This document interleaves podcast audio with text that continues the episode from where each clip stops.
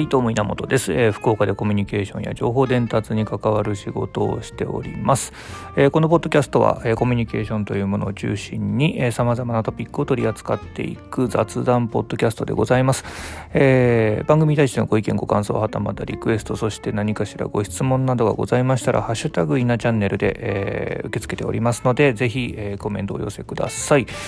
えー、あと、それからですね、えーと、ここ数回前からですね、えー、お問い合わせフォームのようなものをね、設置しておりまして、えー、そちらの方でもね、えー、まあ、の、いろいろね、コメントを受け付けておりますので、えー、そちらぜひね、あの匿名でも全然、えー、投票というか、えー、投稿できますのでね、えー、そちらの方でもぜひ、えー、何かしらあレスポンスいただけますと嬉しいです。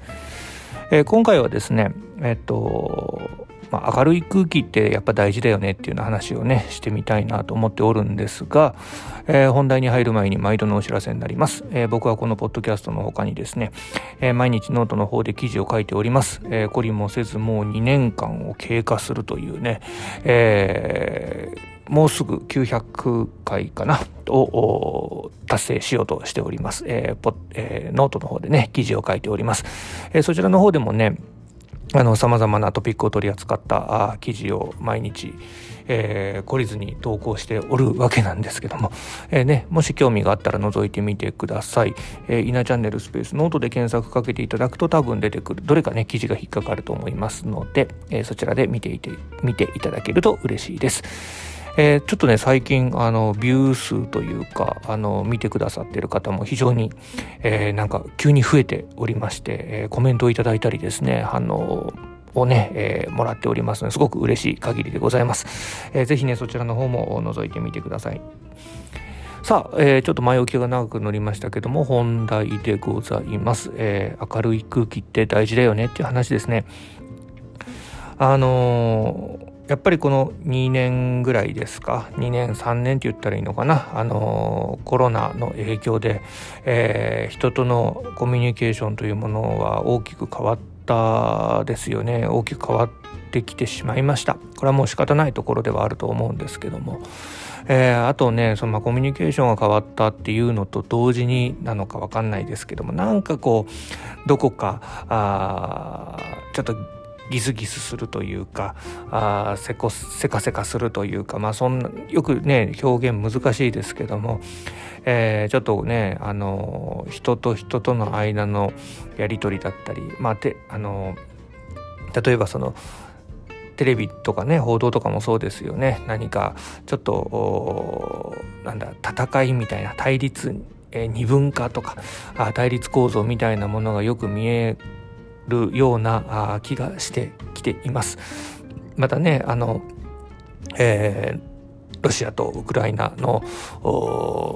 なんだ戦争って言っていいのかな？あと同じようにですねなんかそういったあ世界的にもなんかこうギスギスした感じもあって。でねいくらそれがあの他国のことであるとはいえですよ。やはりそういったニュースを聞いていると聞いてる、まあ、遠く離れた国でいる僕らの生活の中にもね何かしらやっぱり影響が出てくるわけですね。それに加えてなんかこう、えー、政府がちゃんとしてくれないみたいなあなんか意見も出てきますし、まあ、コロナの対策がどうだこうだっていうね、えー、まあ、今多くの人が意見を出しやすい環境にありますから、まあ、それが余計にねそれが見えるっていうのも、まあ、インターネットのおかげであり、えー、影響であるというふうに思うわけですけども。まあそんな感じで、えー、ちょっと世の中のねちょっとこういったギスギスした感じというのはまあ例えば普段の生活であったりとか、えー、にやっぱり影響を及ぼしてくるような気がするんですね。えー、それはその暮らしっていうのはあの例えば家族家庭っていうところもそうですし、えー、例えば職場っていうところも同じだと思います。何かしらあちょっとね、あのー、嫌な空気というか、まあ、暗い空気っていうのもありますけども、あのー、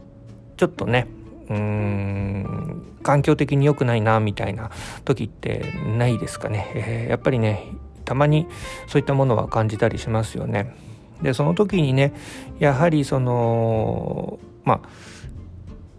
できればね全員がその意識を持つことが望ましいんだと思うんですけどもその中でもその集団の中の一人とか、うん、まあ数名でいいんでね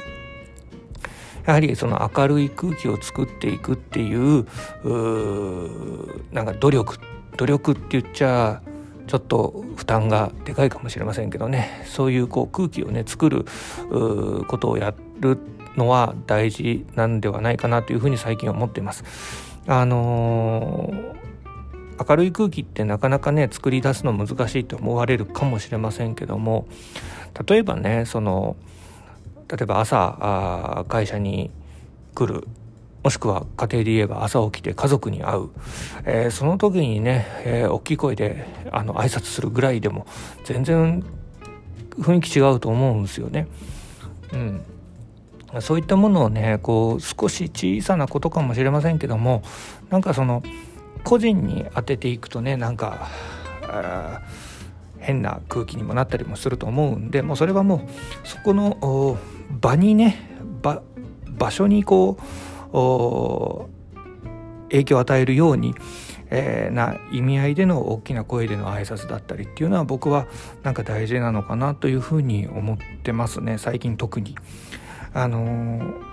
会社とかでねこあのスッと来てこそこそっと座ってずっと寡黙にお仕事する。これも全然大事だとは思うんです。まあそういった方はねそういった方でしょうがないとは思うんだけども。まあそうじゃなくねやはりその空気というものをちょっと意識して、え、自分もその場所にいる人のね、人の塊ですよね、えー、人の塊で変な言い方ですね、えー、その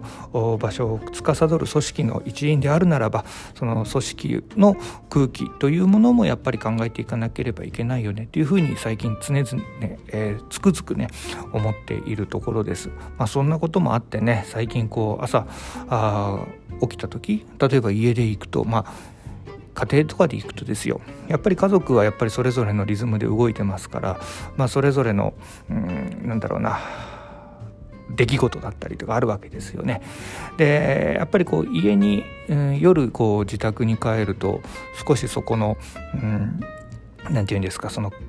空気感みたいなものがね、えー、どんよりしてる時もあるわけなんですけどもまあそれはね一旦寝たらリセットされると思って朝はね僕はこう起きてわざとですね「おはよう!」ってねこうやってねあの家族に、えー、ちびたちかみ、えー、さん含めて、えー、そういった挨拶をしてね、えー、そこで一回、えー、なんか元気よくね、えー、いい空気を作ろうかなというふうに思ってたりします。それにあの例えば 会社の方に来てもですね、えー、なるべくちょっとね早めに来る癖があるんですけどもまあ来たらあねいる人たちに、えー、誰にね個別に誰にっていうわけではなく例えばそのオフィスの空間に対してね、えー、挨拶をするみたいなこんなことこんなことでねやっぱりその空気って変わると思うんですね。えそしてねなんかそのそういう明るい空気苦手な方も確かにいると思うんです。で明るい空気が苦手な方はねあの無理にねそこそういったものに入ろうとするとどうどっちみちストレス溜めて大変なことになると思うのでそれもね良くないことだと思いますから、えー、明るい空気が苦手な方はですね明るい空気が苦手なりの、えー、形でですね、えー、やっぱり組織のために、えまあね、自分も大事ですけどもやはり、え自分が気持ちよくね仕事をしていく環境というものをどういうふうに作っていくのかっていうのも一つ大事かなというふうに思っております。まあねちょっとうんね最近ギスギスしてませんか？皆さ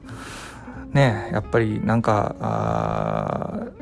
嫌なねいろんなニュース報道も嫌なこう空気流れみたいなのがね世の中にいっぱい出てきているなと思うのでここはね